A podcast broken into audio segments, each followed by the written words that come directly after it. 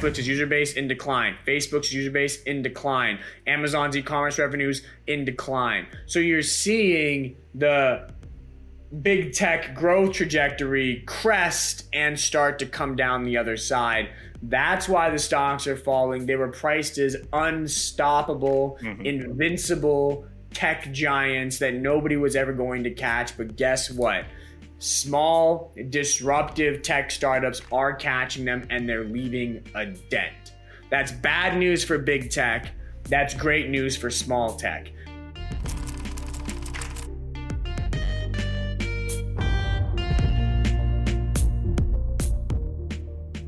What's up, HGI investors, and welcome back to Hypergrowth Investing. I'm Aaron Davis, and as always, pleased to be joined by investment analyst Luke Lango. Luke, how are the BIPs doing today?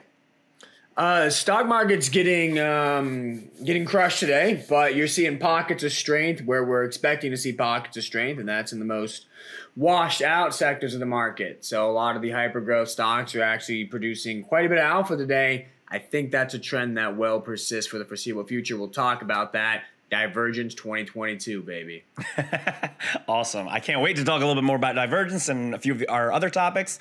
And I'm looking forward to getting into all that in just a few moments. But if this is your first time joining us, Hypergrowth Investing is the weekly podcast that picks the brain of investment analyst Luke Lango. Each week, we take an in depth look at emerging tech and investment innovations, electric vehicles, cryptocurrencies, the metaverse, and more. Nothing is off limits. If you're joining us for the first time, we go up every Wednesday on YouTube, Spotify, Apple, Google, wherever you choose to listen to your favorite podcast. So make sure to hit like and subscribe to get hypergrowth investing as soon as it goes up. Again, I'm Aaron Davis, educator, lifelong learner, and your proxy into the mind that is the Luke Lango. Luke, got a ton, ton of things to cover, so let's dive right in. Um, You've made a big claim. It's actually one of your biggest claims to date. Uh, it's one you made years ago, and it looks like it's actually starting to play out. Uh, I want to quote something that you wrote last week. Uh, all the once unstoppable big tech stocks are crashing, led by a 71% drop in Netflix, a 46% drop in Meta, and a 41% drop in Nvidia stock. Luke, the question is what's causing these stocks to drop? Right, yeah. So big tech is dead is a claim that I've made multiple times before. Um, it kind of started making that claim in July of 2021. I uh, came public with that claim. People looked at me like I was crazy. Uh, since then, those stocks have have collapsed. You've talked about some of the um, declines that we've seen across big tech stocks, and so what is happening? Why is big tech finally healing over? Well, we think that competition has finally caught up to big tech. So our original thesis was simply, hey, let's look at the big tech companies. Let's look at Facebook. Let's look at Amazon. Let's look at Netflix. How did they get so big? How did they get to where they got? They did that by being the category creators, the first movers in exponential growth industries. Netflix essentially made streaming TV. Facebook essentially made social media. Amazon essentially made e commerce. They were the first movers. They created the categories.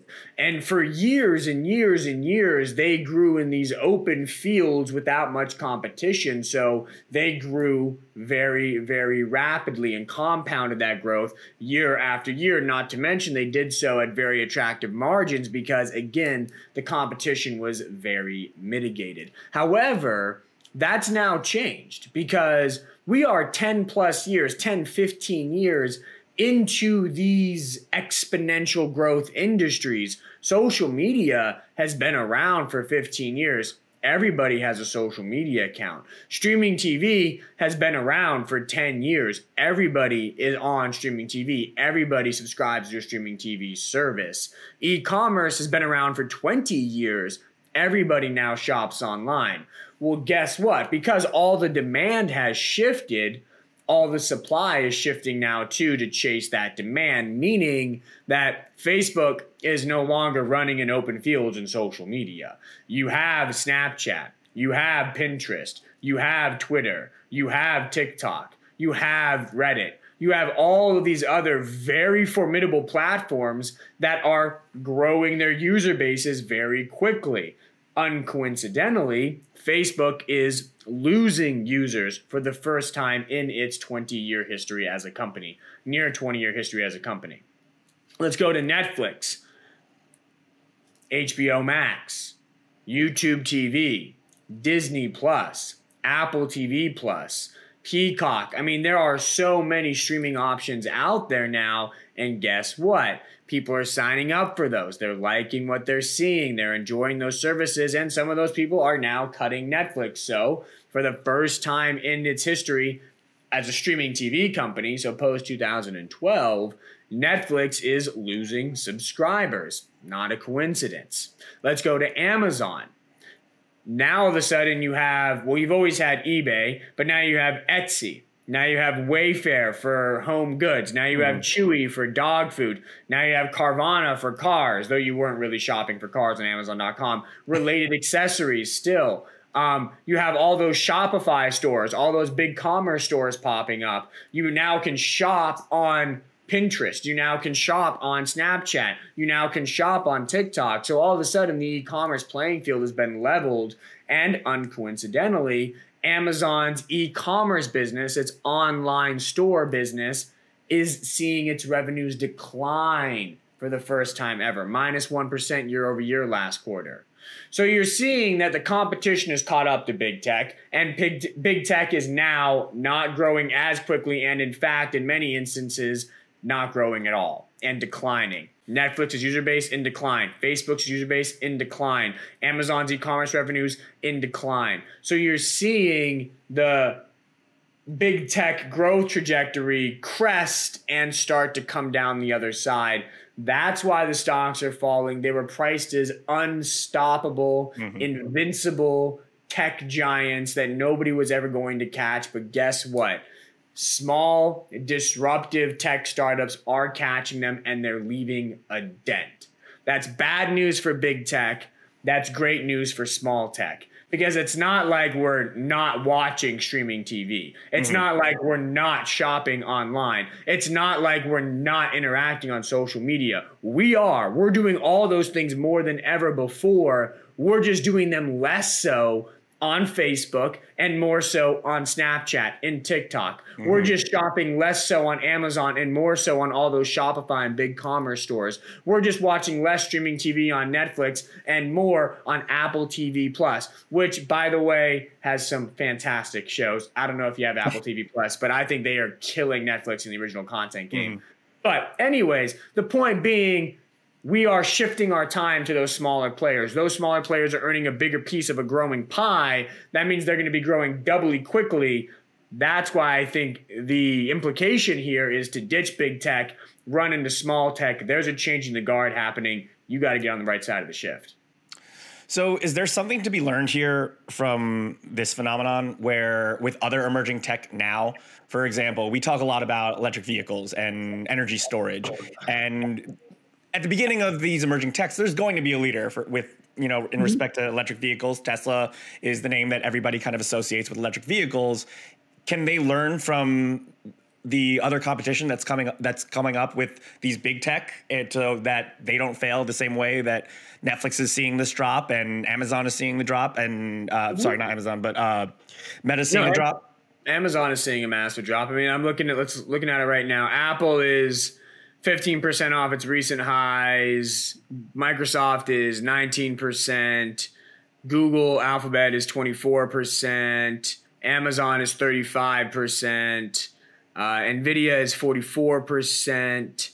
Meta is 47%. And Netflix is 72%. So nobody is getting spared. Mm-hmm. All of big tech is collapsing. So you're right in saying Amazon. Uh, to your point, lessons learned. Two things to learn here. One, you have to keep innovating. Mm-hmm. You have to keep innovating. If you stop innovating, you allow the competition to catch you more easily and more quickly.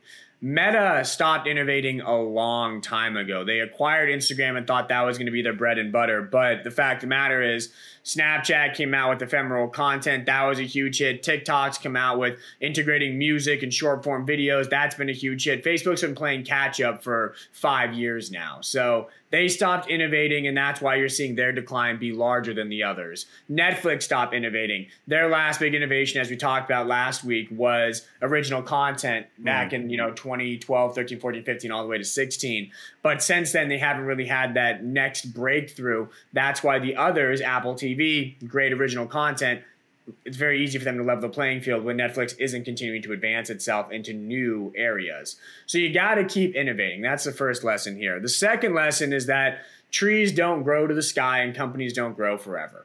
So while these companies have been growing very quickly, they haven't grown quickly for 10, 15, 20 years, and they're finally reaching their peaks because competition is catching up. So when we look at the startups that we invest in today, they're not going to grow in the 2030s like they're growing in the 2020s. They just simply will not. Mm-hmm. That's the rule of capitalism. As you get bigger and bigger and bigger and bigger and bigger, law of large numbers, you start growing less and less and less and less and less quickly, especially if competition is ramping up in that space because the space is very attractive industry to get into. So the lesson for the companies today is one, keep innovating. That's going to allow you to re- maintain your competitive advantage for as long as possible.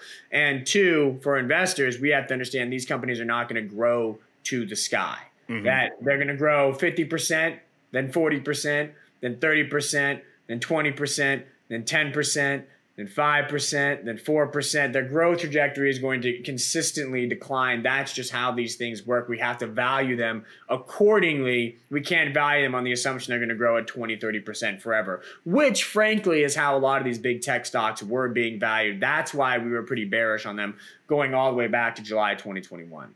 Mm. Are there any other stocks that you're bearish about right now with that you're seeing the beginnings of this uh, fall? Um, well, I think what's going on in the broader market, Aaron, is a rolling bear market. Okay. Um, a lot of people are freaking out because the broader averages are collapsing here in 2022. We're in a bear market for the Nasdaq. We're in a bear market for the S&P. We're heading towards a bear market for the Dow. People are just now freaking out, but the reality is the market internals were flashing warning signs well before this, and that's how bear markets work. You don't just all of a sudden get into a bear market like every stock in the market collapses all at once 20 percent no. What happens is you roll into it sector by sector by sector, industry by industry by industry. And it starts with oftentimes the longest duration, riskiest, farthest out assets, and it rolls into the averages. So this bear market really started in February 2021. That's when the Cathie Wood complex, the ARK complex, those hyper growth tech stocks started getting hit. Mm-hmm. They got they've been in a bear market. That rolled over into other tech stocks. November 21 is when we started to see a peak in the Salesforces, the DocuSigns, the mm-hmm. uh, the more established larger cap tech stocks, and now it's rolling into cyclicals. It's rolling mm-hmm. into defensive. It's rolling into the large cap, the mega mega caps, the the big techs. Mm-hmm. So we're seeing this rolling bear market play out, and now it's hitting the broader averages. What this means, though, is that not only do markets tend to roll into bear markets, mm-hmm. they also tend to roll out of them. So that while the rest of the market may struggle in the for the for the foreseeable future, there are certain pockets of the market that should soar because they've already had their bear market and now they're ready to roll out of it before the rest of the market does. That's hyper growth tech. That's kind of the riskier assets. Anything that's already been washed out, we're pretty mm. bullish on because we think that the broaders, the majors, are due for some more weakness. Mm. Amidst that weakness, the stuff that's already washed out could surge. And we saw this in 2001 when the markets were crashing, a lot of the internet darlings actually bottomed in around March or April of 2001. Mm-hmm. The rest of the market didn't bottom until late 2002. During that stretch, the S&P 500, the Dow, the Nasdaq, they all lost about 25 30% Yet certain internet stocks that had already been washed out actually doubled over that time frame. Those stocks being stocks like Amazon. So you saw that happen in that recession, that market crash, that market slowdown. You saw it happen in 2008, 2009 too. A lot of the internet stocks, cloud stocks, tech stocks, they actually bottomed in around November of 2008 the broader market continued to struggle in December of 08, January of 09, February of 09, didn't bottom until March of 09. During that stretch, the Dow Jones dropped about 10, 11, 12%. But certain tech stocks, again, like Amazon, like Netflix, like Salesforce, actually rallied 50% or more during that stretch. So we've seen it time and time again that during market slowdowns, during bear markets, which normally roll in and roll out, mm. there comes a moment in time when the majors keep moving lower, but the hyper growth stuff, the tech stuff starts to move higher, and that spread can be pretty large. We're talking back in 01, 02, 25% drop versus 100% gain. So it's make or break time in markets, and we think people have to be really smart in how they position themselves. They should only get into stocks that are super washed out already and not look for the things that have been strong to remain strong. We think mm-hmm. the rolling bear market's going to get everything, it's going to roll everywhere. That's our thesis right now. Gotcha. So I'm assuming that this the rolling bear market, as you're talking about it, plays a role in something that we've been talking about for the last few weeks. Uh, this this research that you've been doing in something that you're calling the divergence. Uh, I know that you're kind of finalizing all those the aspects of that research. Right. Um, what's the latest with that, and can you tell us anything more about it? Right. So divergence is the most exciting market phenomenon I've ever come across and I've ever researched. Just carte blanche. That's what it is. Um, we've talked about it before. We'll be quick about the recap. Uh, stock prices and fundamentals should correlate and always do correlate. Will almost always do correlate. Uh, the correlation between a stock price and its revenues, the company's revenues, is about 0.88 over the past three to four decades uh, stock price and earnings correlation is about 0.93 over the past three to four decades. So you're talking about a correlation between stock price and fundamentals about 0.9. If a company's revenues and earnings trend higher, the stock price should too. If the company's revenues and earnings go lower, the stock price should too. Pretty simple thinking. Every once in a while, you get big breaks in that correlation. That break is what we're calling a divergence. When that divergence gets, gets especially large, we're calling that a divergence phenomenon. Mm-hmm. During those divergence phenomenon, so long as the company's revenues and earnings continue to go up, the stock price rebounds significantly, snaps back to that revenue and earnings, that fundamental growth trend line. And historically speaking, when these uh, phenomenon emerge, such as 1988, 2001, 2008, during periods of peak market volatility when investors are freaking out that this company's not going to grow because the economy is going to collapse, that company does end up continuing to grow regardless. Stock price bounces back in an enormous way. When that happens, the returns tend to be about 150% over 12 months, around 10 times over five years, and really, really, you know, multi thousand percent gains if you look out 10, 15, 20 years. So we're talking a phenomenal once in a decade buying opportunity. And we're seeing this phenomenon emerge right now today in those very hyper growth tech stocks that we've been talking about. So it really plays into this idea of, hey, we rolled into a bear market. We're about to roll out. These divergent stocks, these stocks that have diverged significantly from their fundamentals, are already washed out, are ready to hit that play button and start soaring while the rest of the market continues to struggle. That's what we think happens over the next few months. So we're really bullish on this divergence opportunity right now. We think the time to buy, the perfect time to buy, is rapidly approaching. And we're doing all the research we can to find the best stocks to capitalize on that opportunity. Stocks that have been completely blown out, have a great short term catalyst, mm-hmm. have a great long term growth trajectory. I'm looking for some insider buying. I'm looking for favorable cash flows. I'm looking for a dirt cheap valuation. When I see that, that's a type of stock that I'm really going all in on right now because I think there's a huge opportunity for those stocks to double or triple over the next 12 months. And this is the one time to buy it for multi thousand percent returns in a long time horizon. So I honestly, Aaron, I've been bullish a lot of times in my career. I have never been more bullish than I am right now. I think it's the timing could not be more perfect. The opportunities cannot be bigger. I am, yeah, I'm foaming at the mouth, dude. foaming at the mouth. Now, I, I, know that you and I are both on the same mind with this, with regards to this podcast. We want to make sure that our listeners get as much as they can out of you from your insights into the market. But this divergence research that you're talking about right now, if our listeners wanted to find it, where can they find it? Yeah, so what we try not to do in this podcast is make it a sales pitch. I, you know, we don't want to plug in links and have you go and buy stuff. That's that's not the style we're going for here. We want this to be for educational purposes, for entertainment purposes, to really just help people get a, a grasp on the markets. But having said that, if I'm going to throw one link at you, it's going to be this link, and it's the only link I'm going to throw at you for the whole year. I promise you that because this is a phenomenal opportunity. Um, I'm going to be doing an emergency broadcast uh, to people who sign up for what we're calling the Divergence 2022 watch list. And I'm going to go over exactly what's going on with this divergence phenomenon. Mm-hmm. I'm going to tell people exactly what I'm seeing, what my charts are showing, what my models are showing, what the data is showing. I'm going to go- walk people through the previous divergences of 1988, of 2001, of 2008 I'm going to show them what happened then, why it was so amazing, and what the returns look like over the next 12, 30, 24, and 36 months.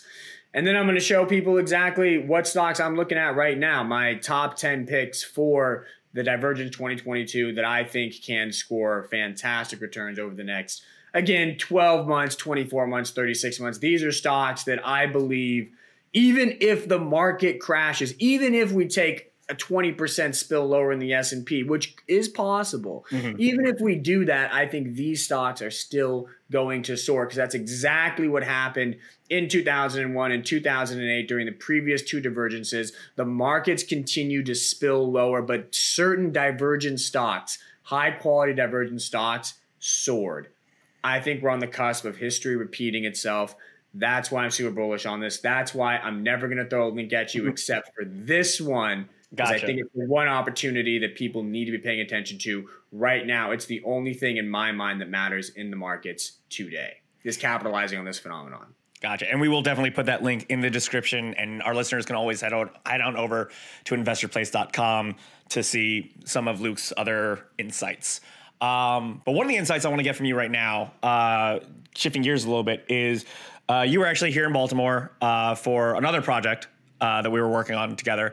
Uh, and we got a chance to uh, take a look at um, something that I honestly never thought I would get a chance to take a look at uh, because of all the hype that it's getting in. Um, in entertainment projects like uh, the Disney Plus series, The Mandalorian, uh, and the Boba Fett mm-hmm. series, it's the first to introduce this new technology.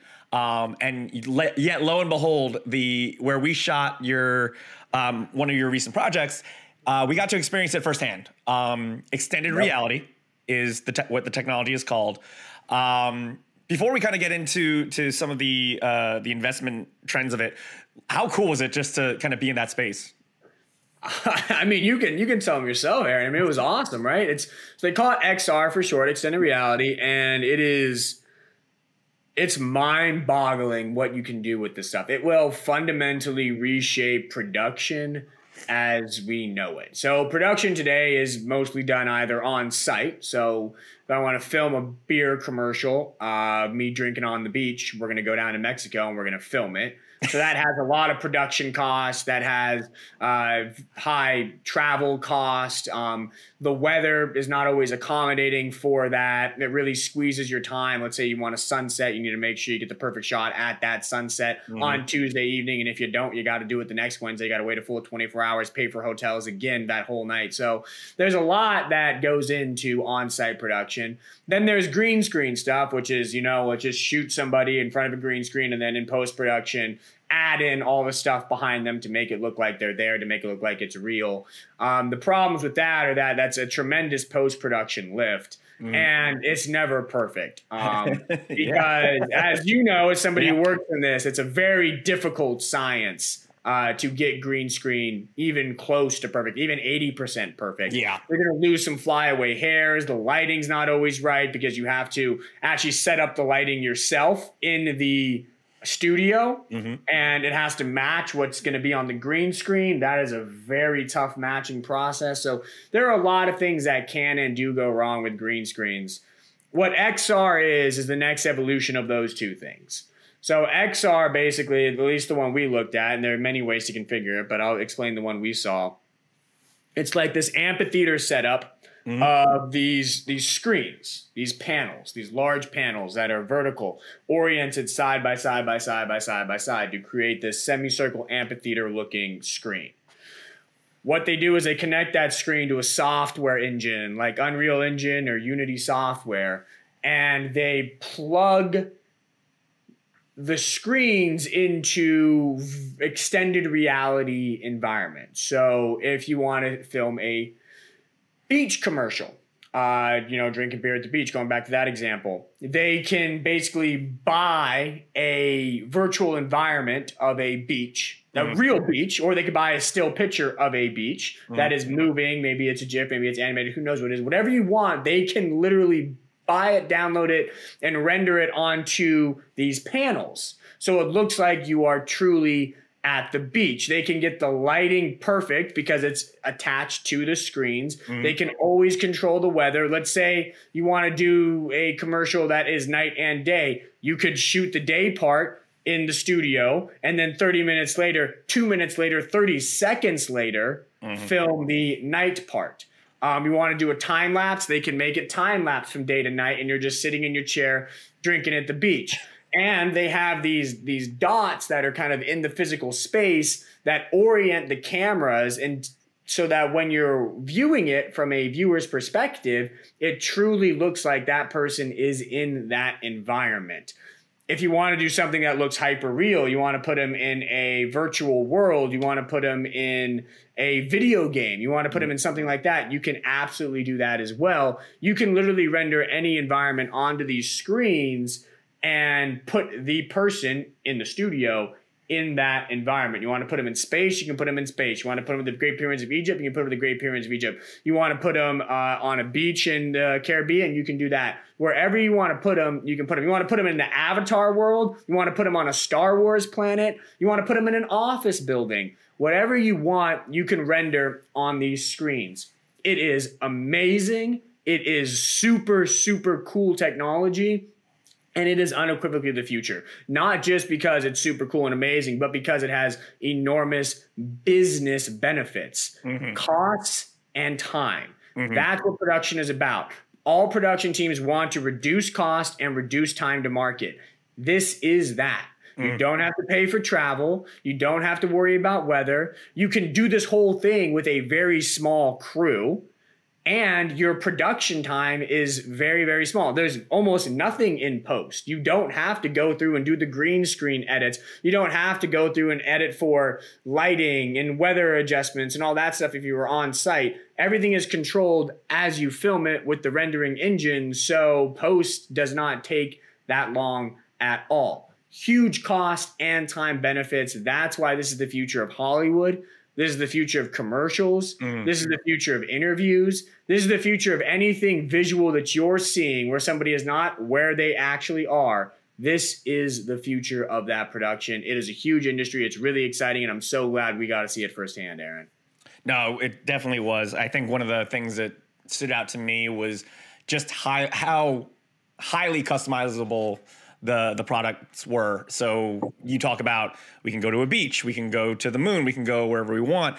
But even in the the office settings, he the they were demonstrating how they could change the arrangement of chairs, they can change the arrangement of the lighting, they can remove a pipe from the screen that, that, that they didn't yep. like. So it was really just from you know a produ- from a producer standpoint an amazing experience to have. One I never thought I would have, and yet lo and behold, where we decided to shoot our uh, this project was happened to be in this studio. Um, but what I want to kind of ask next is, what are this being an investment podcast, what are the investment opportunities uh, here with this technology? It is an emerging technology, as you know, we talk about a lot of emerging technologies. Uh, what what are some of the the the you mentioned uh, Unreal being one, uh, possibly, but I believe so. What are some of the investment opportunities here? Right. So there, there are two investment opportunities. Uh, one is the well, I guess there are multiple investment opportunities. The two that are most attractive to me is one, the capture technology, and two, the rendering technology. Mm-hmm. So on the capture side, it's companies that are creating technology which allows the developers to capture uh, certain environments. Because a lot of these environments are made in the virtual world and they're just completely made up basically. Mm-hmm. but a lot of them are also actual environments. It's like putting yourself around the empire state building or yep. getting a view from the empire state building or putting you at the great pyramids of egypt or at a coffee shop in paris. A lot of these environments are real world capture. So there's an immense lift there to capture those spaces and virtualize them in a way that can be used for this um, for this reason, for this extended reality production. So, really bullish on companies that are building technologies for capturing this data, this real world data to be virtualized in the mm. XR setting. The second type of company I'm talking about is the, the rendering software. So, in order to actually put these environments onto a screen to project them to make them mm-hmm. appear real to allow them to move if you need them to move. You need a software that kind of connects the dots. Mm-hmm. that's the rendering software. Those are the gaming engines. That's unreal engine. That's unity. We think those are really cool technologies that are exceptionally eh, they are mission critical. Uh-huh. not exceptionally important. They are mission critical to xr being what it can be and what it is that that's the centerpiece of it so capture, rendering. We think those are the two ways to play the um, the XR boom. Awesome. Uh, any any other impressions? I like again. I hope that we get a chance to shoot some more stuff there, and uh, again, maybe do some metaverse stuff, maybe potentially. I I hope so, man. I really hope so. That was the coolest studio I have ever seen. Um, and I want to go back there and I want to film a lot of cool stuff. That that was fun. That, that was, was fun. very fun. Uh, switching gears again a little bit uh, into our market check-in. Uh, right. Let's just start with the big three that, like we usually do: China, Russia, Fed. Anything new to report there? Uh, it's all about the Fed right now, Aaron. It's all about the Fed. The war in okay. Russia, or the war in Ukraine, sorry, continues to drag on, and mm.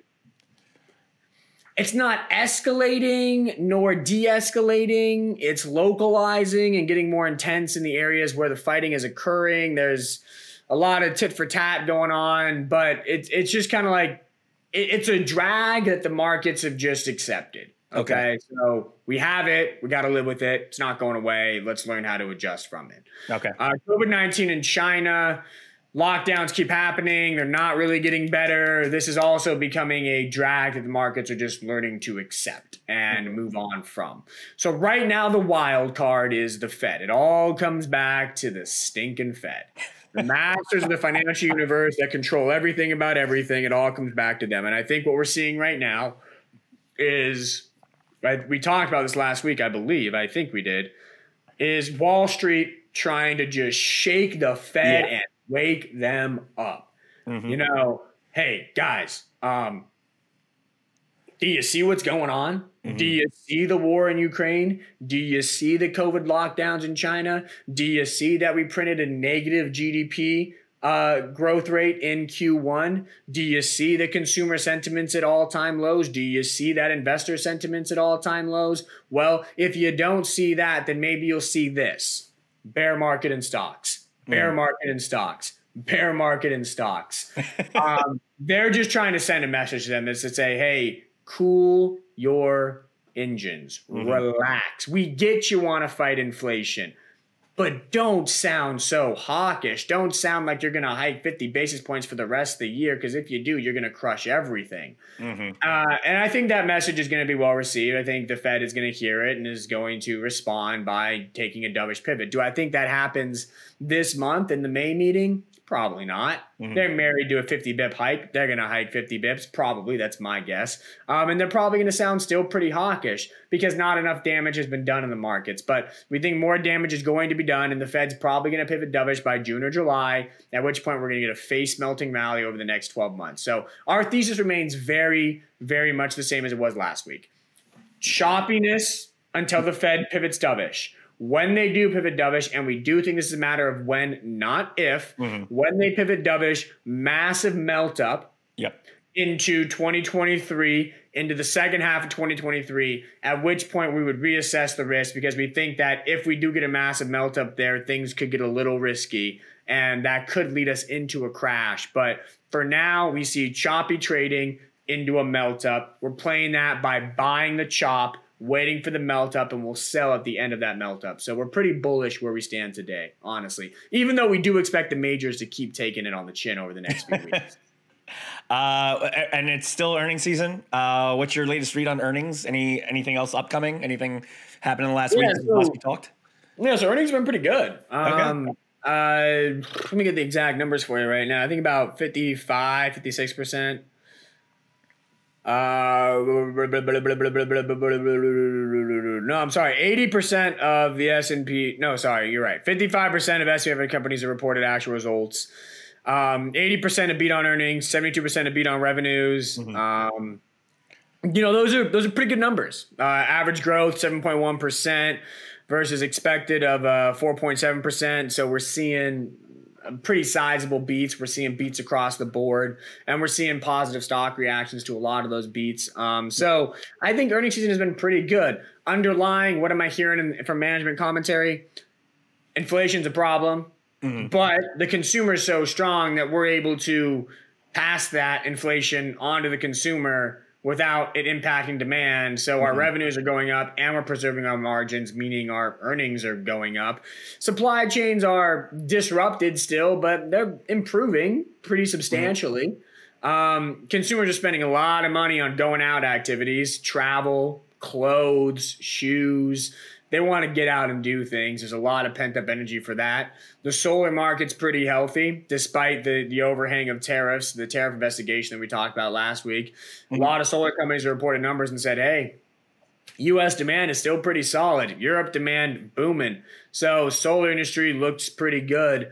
Um, the PayPal, Visas, Mastercards of the world giving pretty good reads on consumer spending, which is interesting because consumer sentiment is super low. Like consumer spending is still pretty strong. You know that that's that's pretty interesting. So I think w- by and large, looking at it from head to toe, the earnings season was pretty good, uh, underscoring a U.S. economy that's still pretty strong.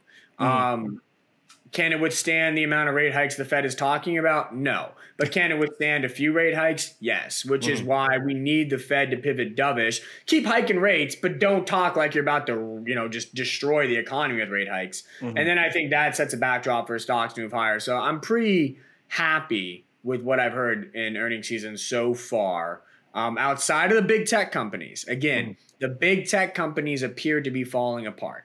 Uh, Microsoft is an exception, Okay. and Apple is an exception. Mm-hmm. Okay, they don't really have competition.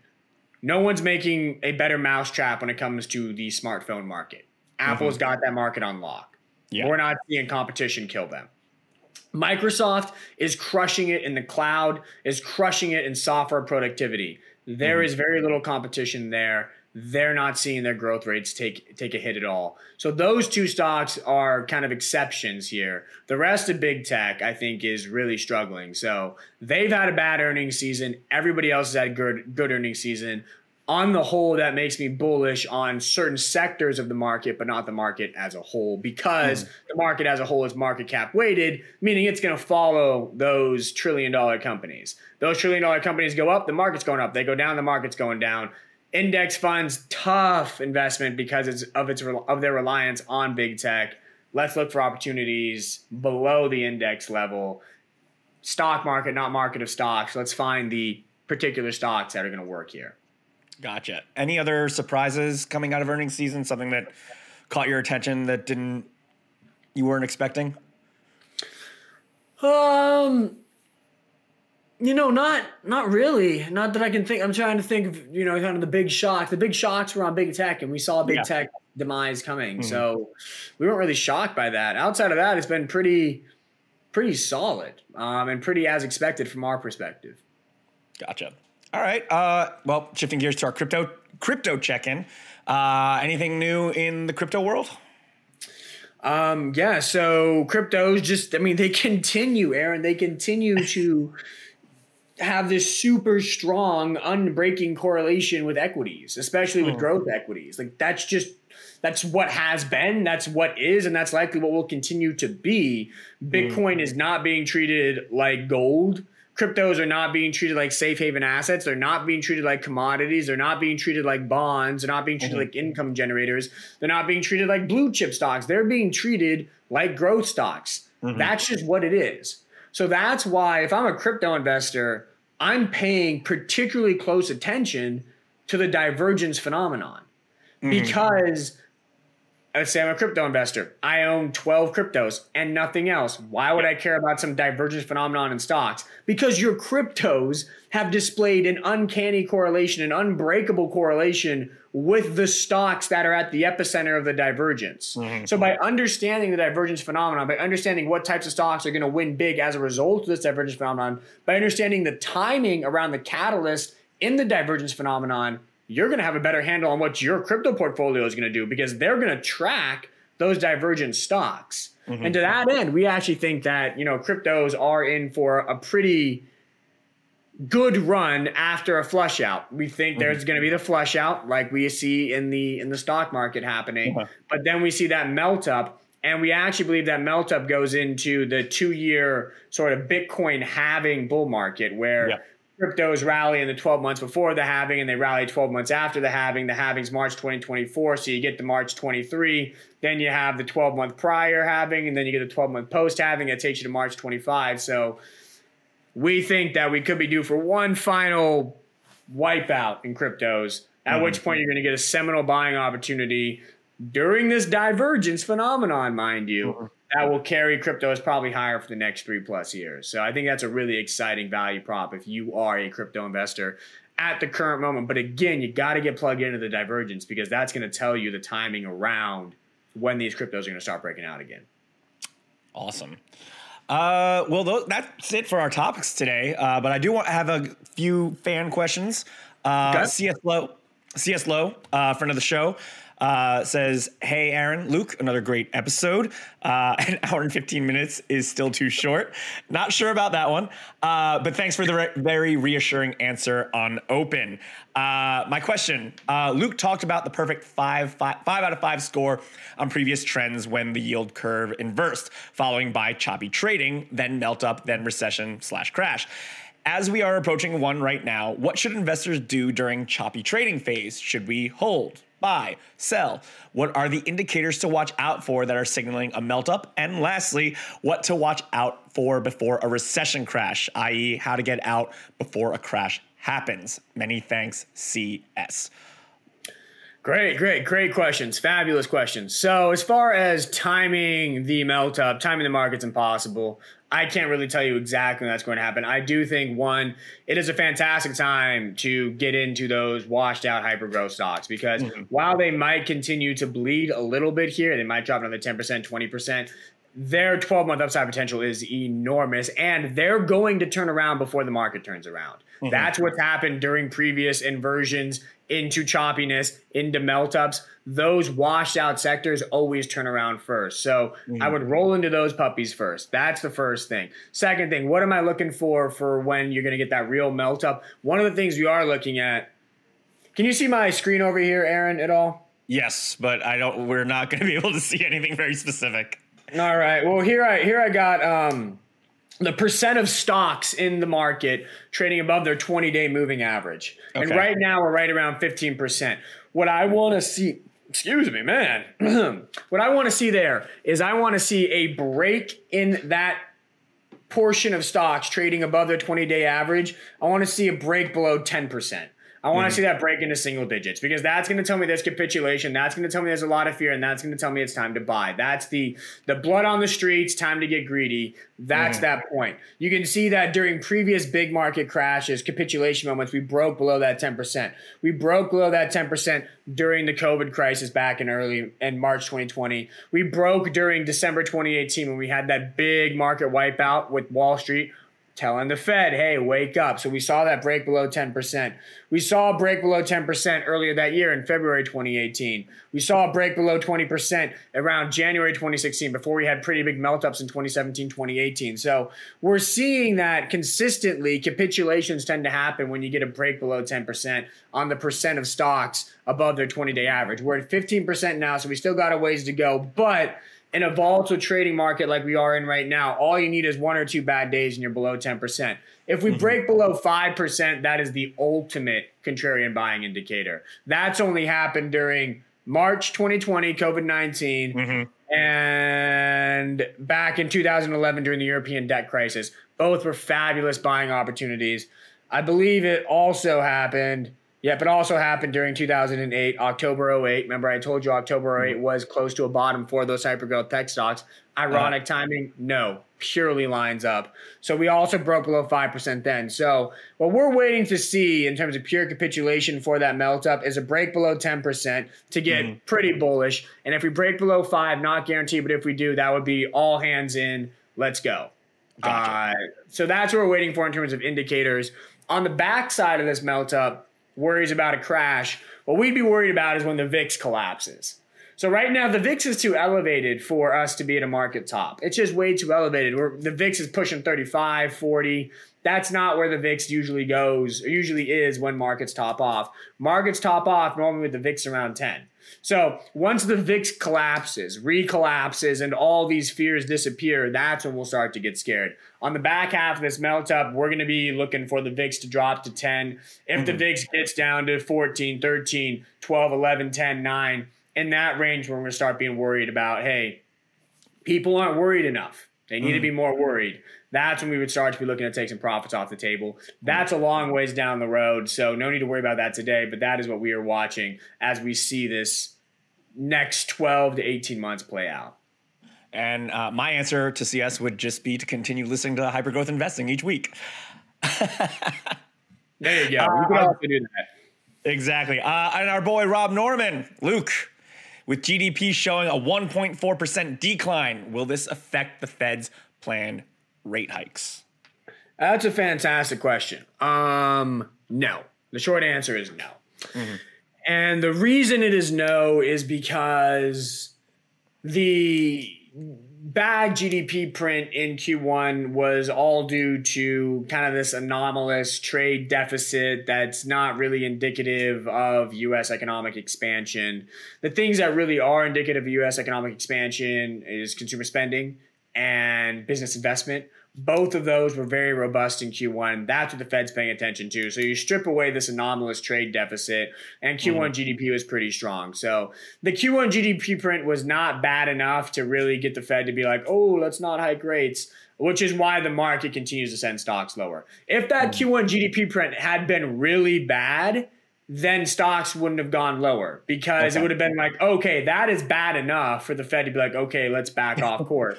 Which is why you kind of saw when that Q1 GDP print came out, we kind of had this relief rally a little bit. Yeah. The, there was actually a melt up in stocks, a brief melt up.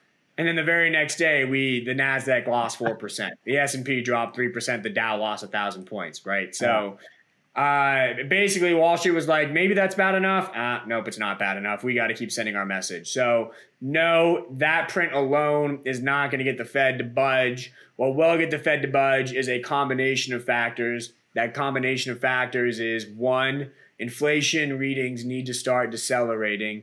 Two, the, uh, you need to get more economic prints like that uh, in Q2.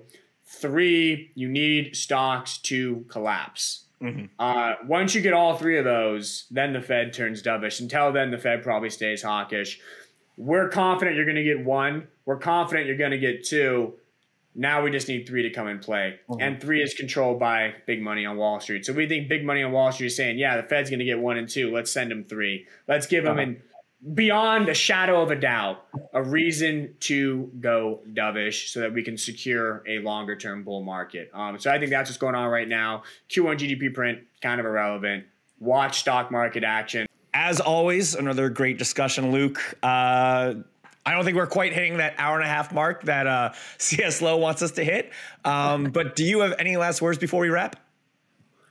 Aaron, I do. Um, and those last words are simply that while I understand that it's a volatile market, that it's a scary market, that it's a spooky market for some, this is also a very exciting time for investors because stocks go up and to the right. They have an upward bias, they appreciate over time.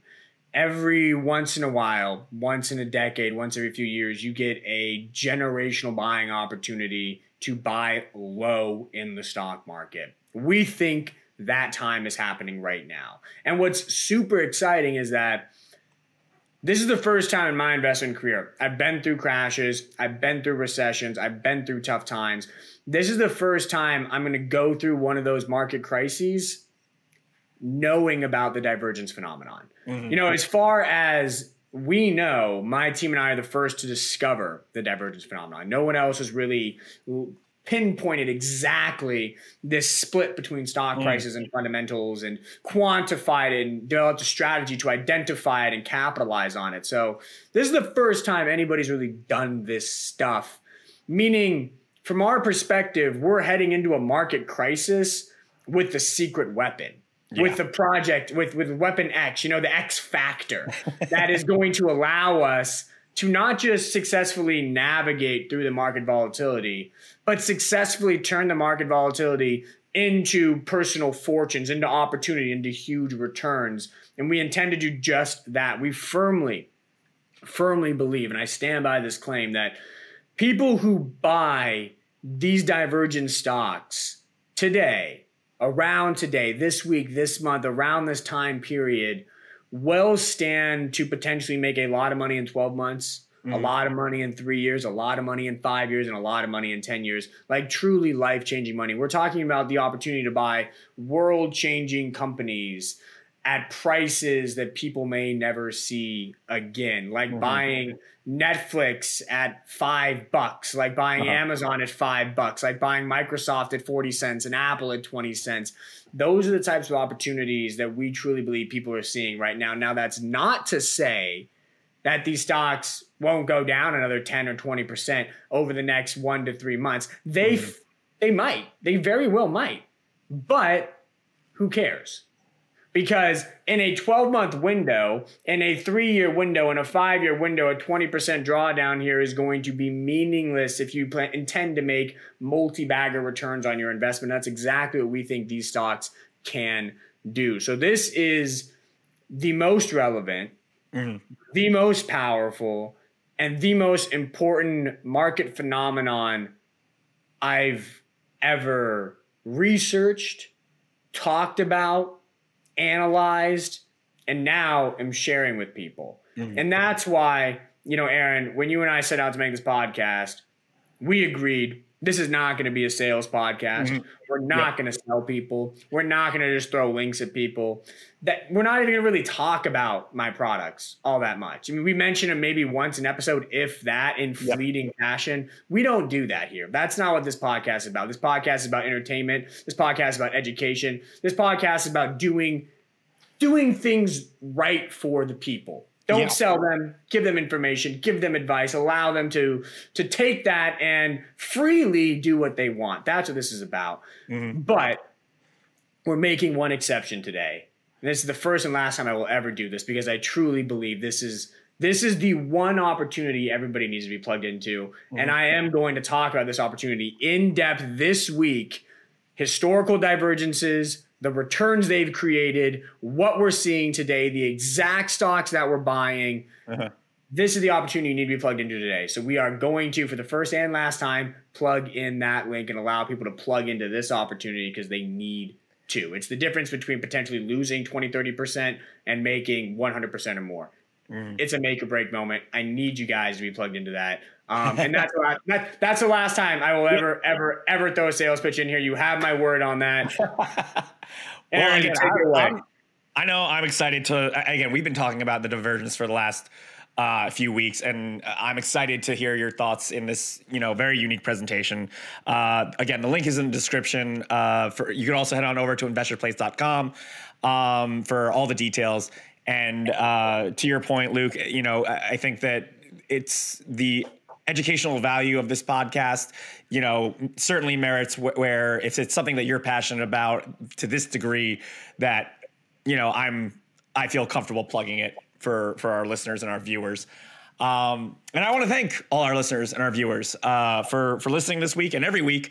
Uh, and if you have any questions or comments for Luke, uh, please leave them in our comments section. We'd love to hear your feedback on any topics you'd like us to cover, and again to see if we can answer any of your burning questions. Until then, please don't forget to like and subscribe, and we will see you next week. Bye, all.